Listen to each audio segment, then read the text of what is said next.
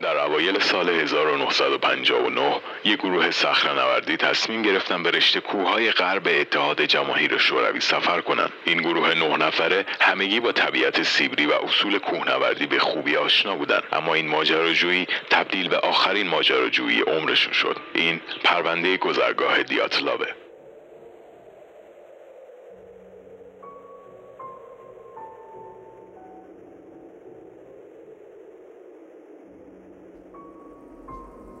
صبح روز 23 ژانویه سال 1959 یک تیم ده نفره متشکل از هشت مرد و دو زن سوار بر قطار به سمت رشته کوههای اورال که مرز بین اروپا و آسیا است حرکت کردند. رهبر این گروه فردی به اسم ایگور دیاتلاف بود. همینطور که قطار به سمت سیبری در حال حرکت بود آخرین جمله دفترچه خاطرات یکی از اعضای گروه به اسم کلموگرووا در همین قطار نوشته شد چه چیزی در این ماجراجویی در انتظار ماست آیا قراره اتفاق جدیدی بیفته در طی روزهای آینده گروه به کمک وسایل نقلیه مثل یه اتوبوس کامیون سورتمه و در نهایت با پای پیاده و با چوب اسکی به سمت کوهستان حرکت می‌کنه. در تاریخ 28 ژانویه یکی از اعضای گروه به اسم یوری یودین شدیدا مریض میشه و نمی‌تونه به مسیر ادامه بده. به همین خاطر برمیگرده و گروه با نه نفر اعضای باقی مونده خودش به مسیر ادامه میده.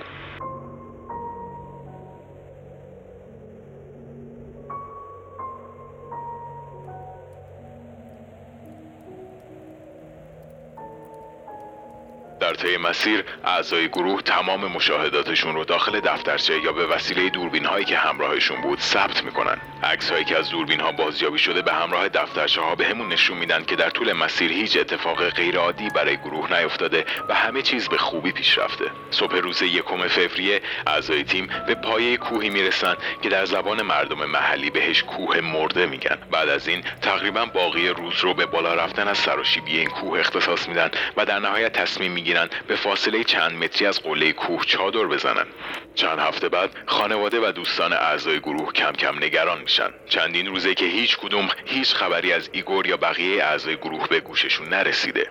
بالاخره یه تیم برای پیدا کردنشون داوطلب میشن. در 26 فوریه تیم جستجو بالاخره موفق میشه که محل چادر گروه رو در نزدیکی قله پیدا کنه و با اولین نگاه متوجه میشه که اتفاق خیلی بدی افتاده. چادر در هم شکسته و پاره پاره است و یه لایه نازک برف روش نشسته. تجهیزات و دستگاه های گروه درون چادر پیدا میشن. اما مشخص میشه که خود چادر به وسیله چاقو از داخل پاره شده. روز بعد تیم جستجو نه جفت رد پا رو پیدا می‌کنه که همشون به سمت جنگلی در نزدیکی محل چادر حرکت می‌کنن. با توجه به اینکه تمامی رد پاها به صورت نرم و منظم جلو رفتن نشون میده که اعضای گروه بدون عجله و ترس در این مسیر قدم برداشتن. این رد پاها حدود نیم کیلومتر از محل اصلی چادر زدن دور میشن. ولی متاسفانه دیگه توی بقیه مسیر به خاطر برف سنگین خبری ازشون نیست. تیم جستجو هم همون مسیر رد پاهای قبلی رو دنبال می‌کنه تا به یه درخت صدر بزرگ در لبه جنگل می‌رسه.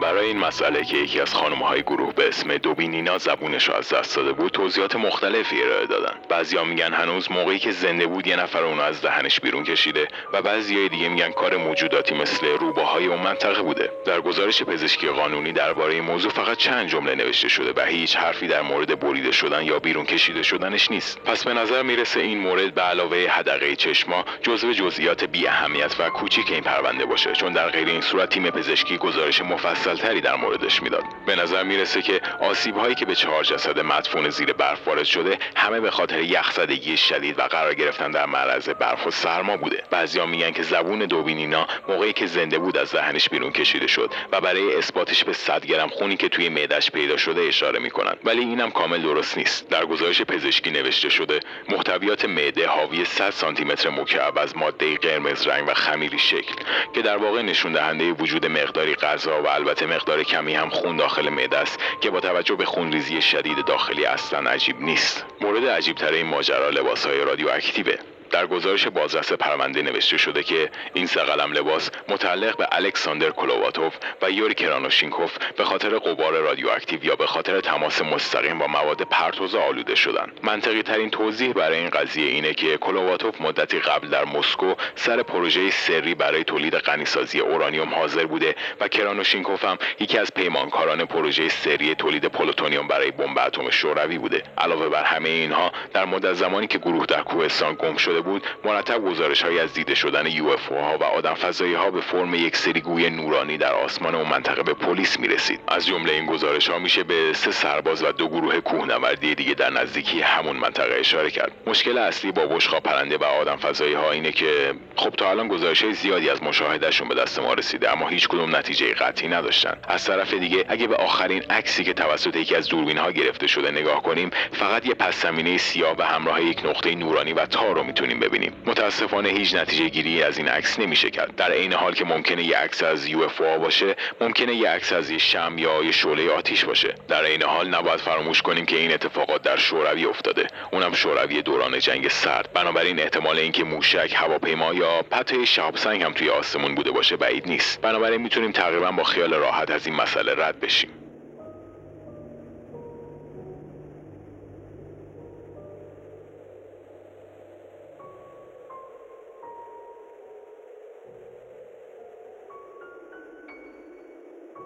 در نهایت واقعا اون شب چه اتفاقی افتاد؟ چرا چادر از داخل پاره شده بود؟ چرا بعضیا اینقدر آسیب های جدی دیده بودن و چرا بعضیاشون توی اون سرما لباس نداشتن؟ نکته جالب اینجاست که بعد از گذشته این همه سال و وجود مقادیر خیلی زیادی سر نخ و اطلاعات هنوزم کسی واقعا مطمئن نیست چه اتفاقی افتاده. بعد از خوندن تئوری های مختلف از تئوری توته های سرویس اطلاعاتی شوروی گرفته تا یه بهمن ساده و دیدن عکس و گزارش های مختلف محتمل ترین اتفاق به نظرم می‌تونه این باشه. اول از همه چرا باید چادرشون رو وسط شب توی اون سرما ترک کنن؟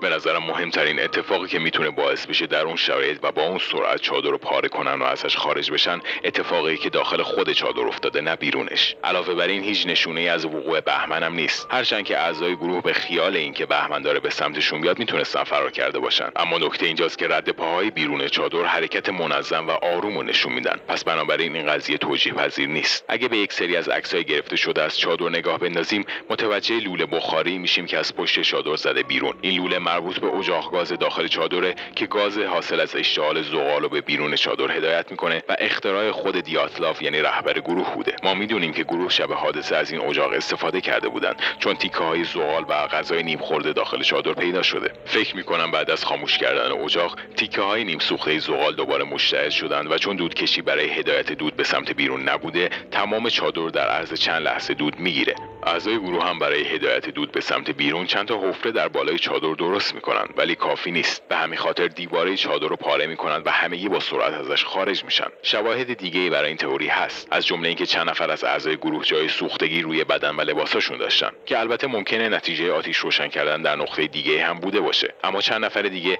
با لکه های خون در دور و داخل دهنشون پیدا شدن که یکی از نتایج تنفس مستقیم دود زغاله. خب پس بعد از اینکه از چادر خارج میشن متوجه شرایط بغرنجی که داخلش افتادن میشن. در این لحظه به گمونم تصمیم می‌گیرن تا به نزدیکترین سرپناه که از وجودش خبر داشتن یعنی همون جنگل اون نزدیکی ها برن. و علاوه تنفس دود هم می‌تونه روی درک انسان از سرما یا نحوه تصمیم گیریش اثر بذاره. بعد از رسیدن به جنگل یکی دو نفر از درخت بالا میرن تا شرایط اطراف رو چک کنن و زیر درخت کم بزنن و چند نفر دیگه هم مسیر رو به سمت نزدیکترین آبادی ادامه میدن. حدود 75 متر دورتر از درخت یه بهمن کوچیک رخ میده و باعث میشه چهار نفرشون از بالای یک تپه به ارتفاع تقریبا 3 متر به پایین پرتاب بشن و زیر اون همه برف گیر بیفتن. اون سه نفر بعد از این اتفاق تصمیم می‌گیرن به سمت چادر برگردن. اما در میونه راه به خاطر سرمایه شدید جون خودشون رو به همراه اون دو نفر دیگه از دست میدن. در لحظه مرگ به خاطر سرمازدگی توهم گرمای شدید به انسان دست میده و شاید هم یکی از دلایل بیلباس بودن بعضی از اعضای گروه همین بوده باشه. در این حال ممکنه که دستکش یا کلاهشون رو داخل چادر هم جا گذاشته باشن. نظر شما درباره این حادثه مرموز چیه؟ اگه مایلید اطلاعات بیشتری دربارش به دست بیارید می‌تونید به سایت diatlafpass.com مراجعه کنید و اونجا گزارشات پزشکی و عکس و اطلاعات بیشتر رو ببینید و خودتون تصمیم گیری کنید. اگر از این پادکست لذت بردید ما رو از نظرات ارزشمندتون بهره کنید و حتما ما رو به دوستانتون هم معرفی کنید.